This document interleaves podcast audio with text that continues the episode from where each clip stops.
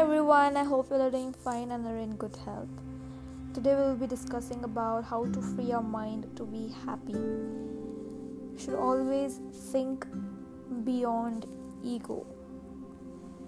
You know, ego is the worst enemy for any human being. The ego is made up of all the beliefs we have built up over time concerning who we think we are and how the world should be. These become so strong over the years that we believe them to be truths. We identify ourselves with our egos because we don't realize there is something deeper and authentic beneath the surface, and really, the ego exists only in the surface of our minds. It is like a blanket that covers up our inner nature and wisdom. The ego is a web of stories that begins in childhood. The moment we are given a label, naughty or shy or chatty, the seed of ego is sown. Gradually, over time, we build up a picture of ourselves and the world around us, and it makes sense that we do this. We are subjective rather than objective beings, after all.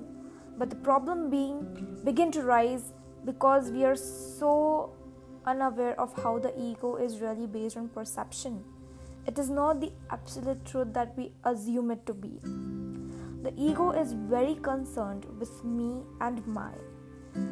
It is very opinionated and likes things to be a certain way for us to then feel secure and happy. But as we have seen, the ego also very often keeps us trapped in suffering because of its clinging nature. Either to the things or people we believe makes us happy today, or the things or people we believe we still need, so that we might be happy tomorrow. Ego is strong but not very flexible, and so it is quite brittle and easily hurt. Think of the stinging nature of just a single word of criticism or when you feel looked down upon by another person. But then think of how easily your ego falls into the trap of criticizing others or making judgments about people according to your own ways of seeing. Attachment to wanting things to be a certain way is very understandable. We all have dreams and desires that we hope will be fulfilled, but it is the grasping nature of the attachment that can be the cause of so much mental suffering. For example, you might go to work one day determined to keep in a positive frame of mind and not let your boss or colleagues get to you, whatever challenges may arise. Then, your boss criticizes you in front of everyone. You feel a stinging, burning sense of indignation or perhaps shame. You are embarrassed and wonder why you bothered to go to work with good thoughts when there's nothing you can do to stop your boss from humiliating you like this. You feel helpless and wish you could just give up your job, but you're trapped because you need to earn a living to pay for your house and everything else. There are many emotional and mental habits at play here.